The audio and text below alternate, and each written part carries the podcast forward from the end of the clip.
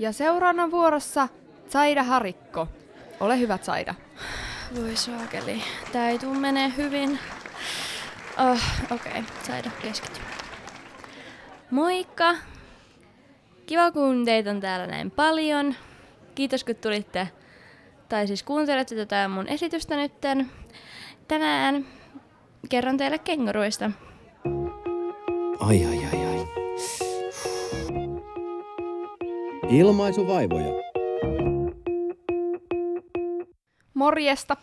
Morjesta pöytään tältäkin puolelta pöytää. täällä Saida.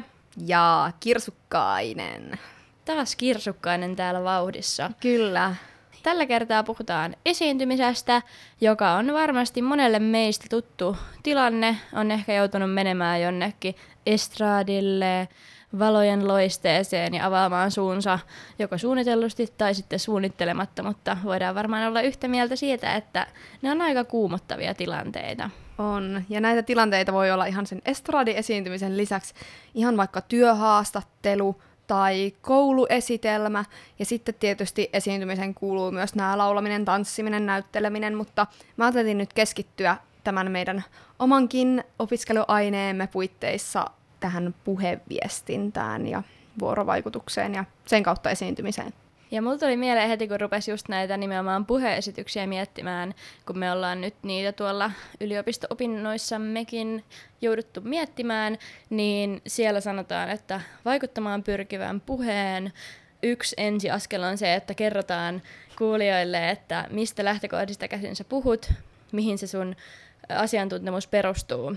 Ja nyt voin sanoa, että minä puhun kokemuksen syvällä rintaäänellä, nimittäin mä oon opiskellut ensin yläasteella ilmastotaidon luokalla, sitten Kallion ilmastotaidon lukiossa kolme vuotta, sitten mä oon opiskellut radiotoimittajaksi ja nyt sitten puheviestintää yliopistossa, niin näitä puhehommia on kyllä kerrattu tosi paljon. En tiedä, miten paljon siitä on siirtynyt siihen omaan puheesiintymiseen, mutta tuntuu, että on kyllä kauheasti tietoa, mitä haluan jakaa teille kaikille. Miten sulla on, Kirsi, puhumisen suhteen taustaa? No sulla on selkeästi vaikuttavampi tämä opetuksellinen tausta, että mä oon lähinnä puhunut ja oppinut puhumaan puhumalla. Ja totta kai niin kuin siis nämä puheviestinnän opinnot ja joku yksi kurssi ollut yläasteella, mutta sulla on kyllä selvästi vähän kattavampi pohja tähän asiaan, mutta se tekeekin tästä keskustelusta ehkä mielenkiintoisemman, että tullaan eri lähtökohdista. Niinpä, ja moni meidän kuulija varmasti ei tiedä vielä aiheesta juuri mitään, että mä oon pitänyt nyt menneenä keväänä niin Ruotsin kurssilla ja Enkun kurssilla molemmissa esitelmän esiintymisjännityksestä, ja siellä on tullut yleisesti sellaista palautetta, että mä en ole ikinä kuullut näitä asioita. Ja mulle taas, kun on ollut sitten semmoisissa opiskelupaikoissa, missä nämä on ollut tosi esillä, niin itselle tuntuu jossain määrin jopa itsestäänselvyydeltä, niin se on hyvä, että Kirsi osaa ehkä esittää sitten oikeat kysymykset. Toivottavasti. Ja mä haluaisin tähän alkuun vähän lämmitellä tätä tilannetta sillä, että haluan kuulla sulta, Saida, mikä on sun varhaisin muisto esiintymisestä, nimenomaan puheesiintymisestä. Hmm. No varmaan ensimmäiset puheesiintymiset on tullut silloin, kun on aloittanut koulun. Ja sitten ei nyt varmaan ihan ensimmäisillä luokilla, mutta sitten myöhemmin niin on kyllä joutunut menee pitää esitelmiä luokan eteen. Ja se on ollut kuumottavaa, pelottavaa, jännittävää. Mutta niin semmoiset, mitkä mä ihan oikeasti muistan, niin yläasteelta esitelminä on pitänyt ainakin Walt Disneystä. Sitten mä oon pitänyt Täydelliset naiset TV-sarjasta ja mistähän muusta. Joskus mä oon pitänyt Tanskasta maana esitelmän. Et ehkä niistä on jotakin jäänyt mieleen, mutta silloin ne vaan, siinä on aina se diaesitys, mitä seuraa, ja sitten puhuu sen, että nuo tilanteet ei ole ollut kyllä mulle ikinä mitenkään erityisen vaikeita. Joo, mulla on ehkä vähän eri kokemus siitä, koska mä oon pienenä ollut vähän ujompi kuin mitä nykypäivänä, niin mulle ne oli kyllä tosi kuumottavia, varsinkin yläasteella, kun siinä saat muutenkin tosi paineessa sen oman itsetunnon ja olemisen kanssa, ja sitten siinä pitää alkaa sönköttää jostain kirjasta, mitä et ole koskaan edes lukenut, niin se on kyllä aina vähän kuumottava tilanne. Ja mun mielestä ylipäätään niin kuin niissä kouluissa, missä mä oon itse ollut ja mitä mä oon muilta ihmisiltä kuullut, niin on aika surkealla, surkeassa jamassa se, että sanotaan just, että me, me nyt pitää toi esitelmä 33. ja sit se on siinä. Sua ei ohjeista ollenkaan, ja sit sun pitäisi vaan tuulessa temmata, että miten pidetään esitelmä.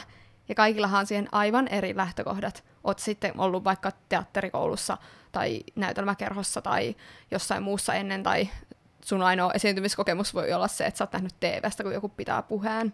Että mun mielestä tuohon asiaan kyllä pitäisi tulevaisuudessa puuttua.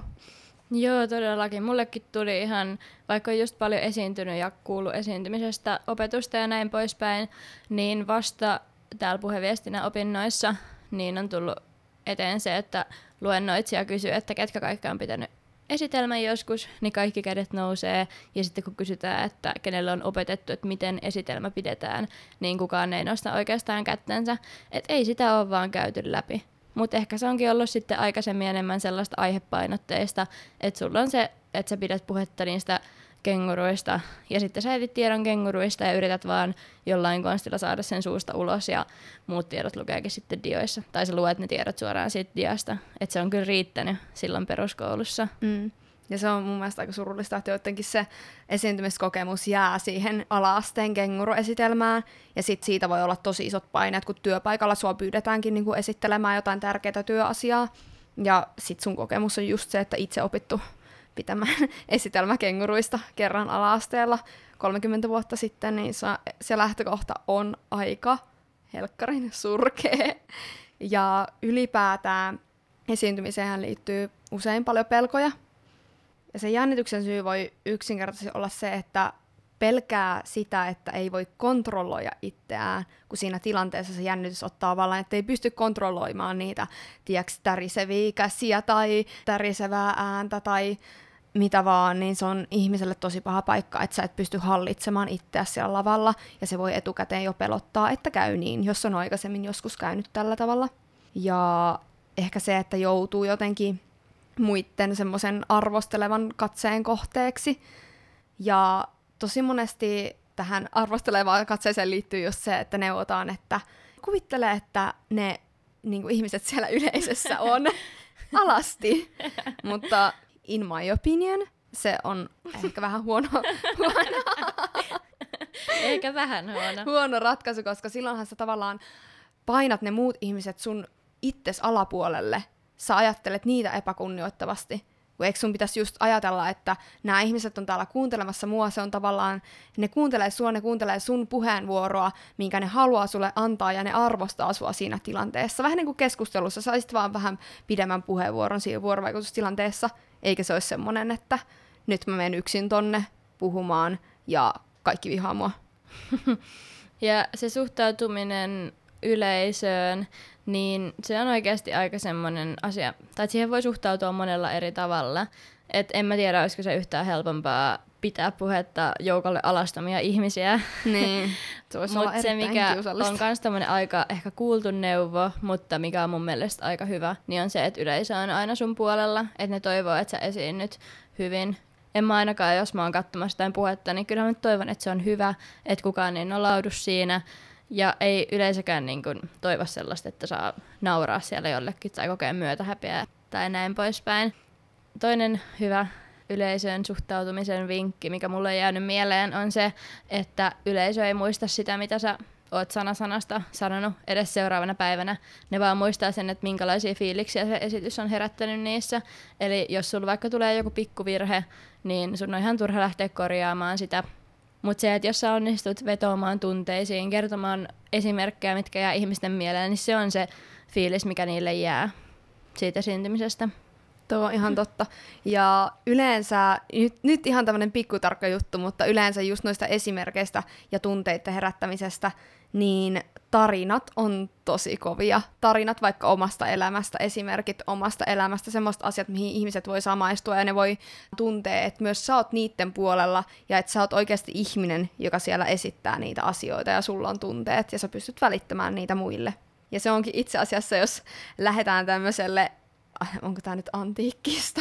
Nyt en kyllä varmista ihan sanojani, mutta siis Aristoteleen oppeja, eli lokos, paatos ja eetos, ja se, että sun puheessa pitäisi olla sekä lokosta, eli järkeä, että paatosta, joka vastaa tunnetta, ja sitten eetosta, joka on tavallaan se sun vakuuttavuus. Ja meidänkin vakuuttavuus syntyi just tuossa, kun, tai meidän oletettu vakuuttavuus syntyi just tuossa alussa, kun kerrottiin vähän, että mitkä on meidän taustat, ja sitten te voitte päätellä siitä, että no luotatteko sitten meihin vai ette. Joo, ja tunteisiin vetoaminen usein tulee just niistä tarinan kerronnoista, mitä Kirsikin tuossa painotti.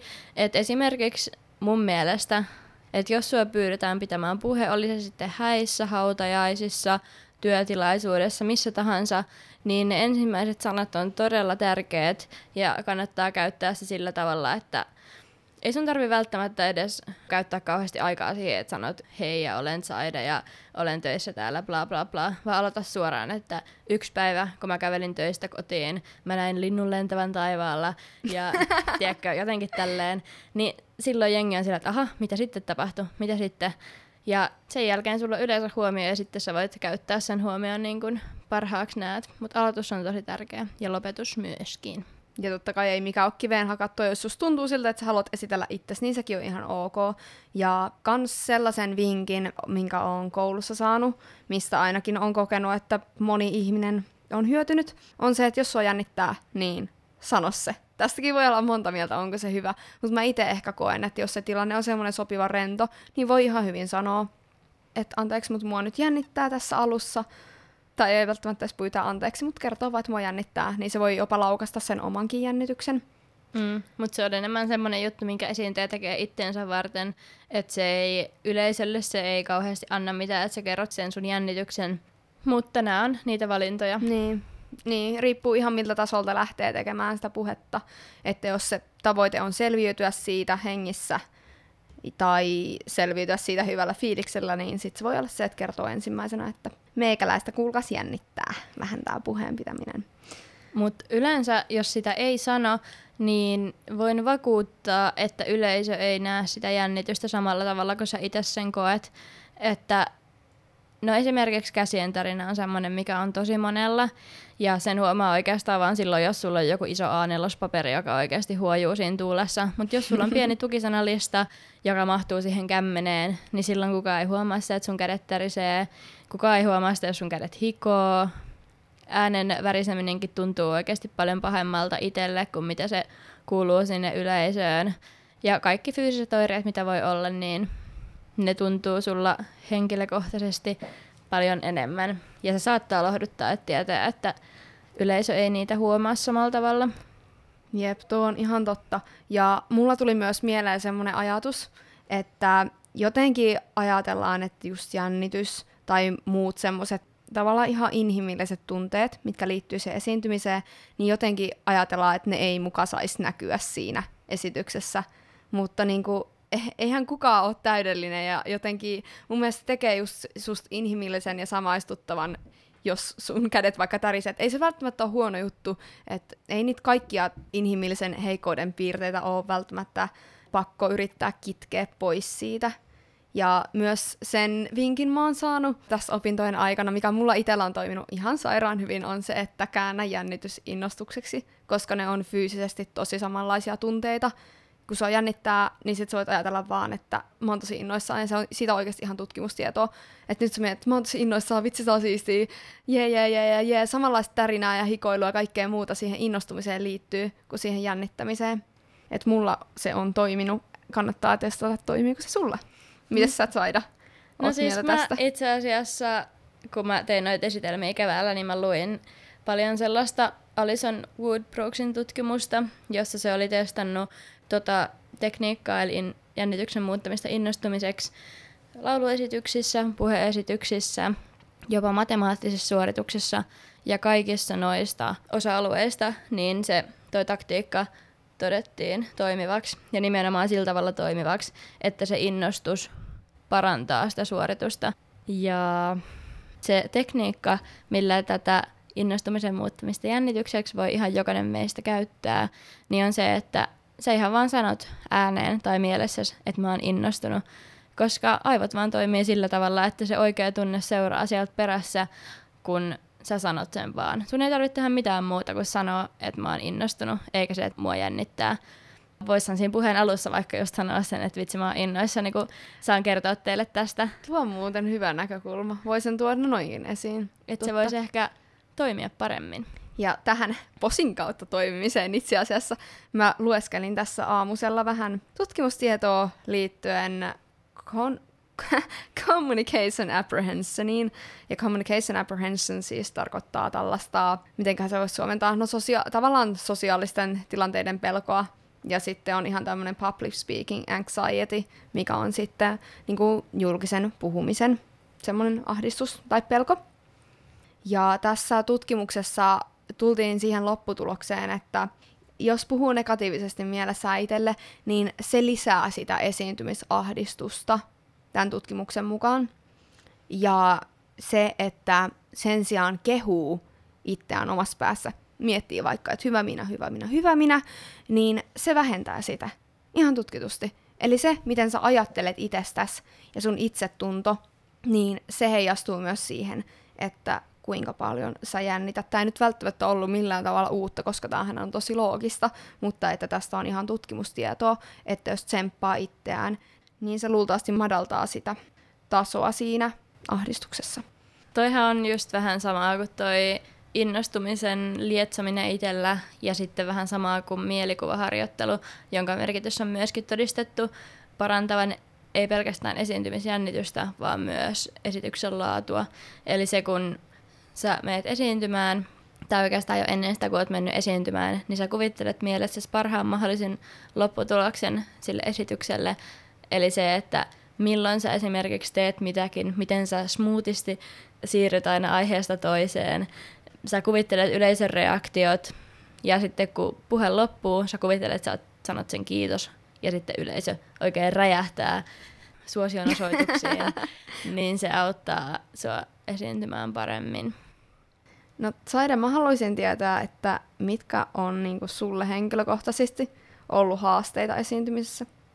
Mm, no ylipäätäinen itsevarmuus.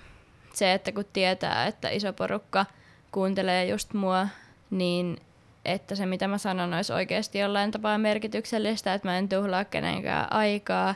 Ja sitten ehkä se, että mua epäilyttää se, että kiinnostaako niitä se, mitä mä sanon.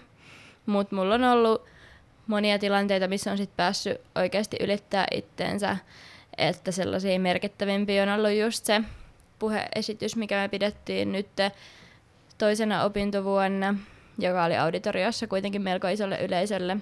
Ja sitten mä oon pitänyt radiolähetyksiä livenä muutamalle sadalle kuulijalle parhaillaan, niin se on tavallaan vähän erilainen tilanne, kun siinä ne ei ole siinä sun edessä, mutta sä tiedät, että ne kuuntelee. Ja sitten toisella tavalla sitten taas just se, että jos on vaikka päässyt joskus laulamaan johonkin. Kaikissa on omat haasteensa, mutta kaikista on oppinut sitten kuitenkin jotain ja on ollut aina semmoinen itsensä ylittämisen fiilis sen jälkeen. Että se, mikä on ollut mulle vaikeeta, niin ehkä just ylipäätään se, että luottaa sen oman esityksen laatuun. Mikäs sulla olisi sellainen? No Mulla on ehkä siis, mulla on pakko kertoa tämmönen hauska tarina, mitä mä aina kerron, mikä on mun omasta mielestä siis ainakin hauska, en tiedä onko teistä. Mutta siis kun meillä oli nuo pääsykokeet tänne Tampereen yliopistoon, ja pääsykokeessahan meidän piti pitää semmoinen, oliko se viiden minuutin puhe. Ja tota, mähän opettelin sen puheen täysin ulkoa ja pidin sen kirjakielellä.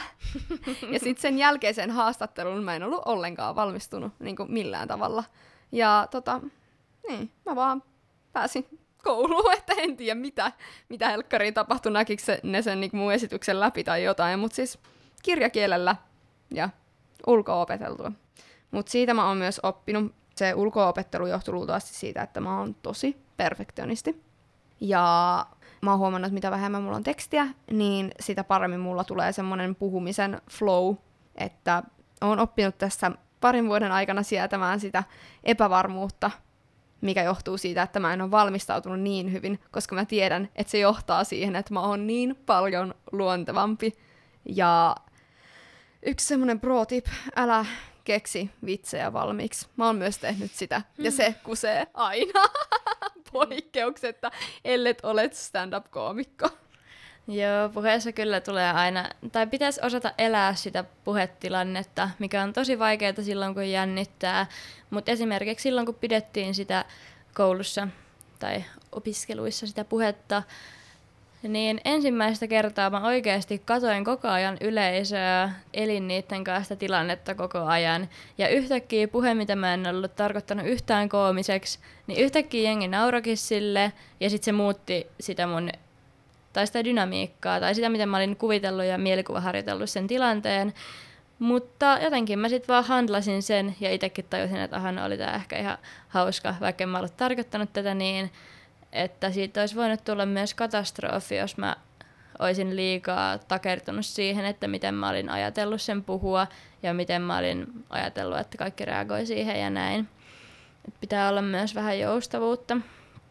Joo, tästä tuli nyt vähän tämmönen enemmän opetusjakso, mutta toivottavasti jäi jotain käteen tästä ja käykää kommentoimassa Instagramiin, että mitä tykkäsitte ja myös palautetta saa laittaa ilmaisvoivoja at gmail.com. Morjuns, stens, stens. Moikka!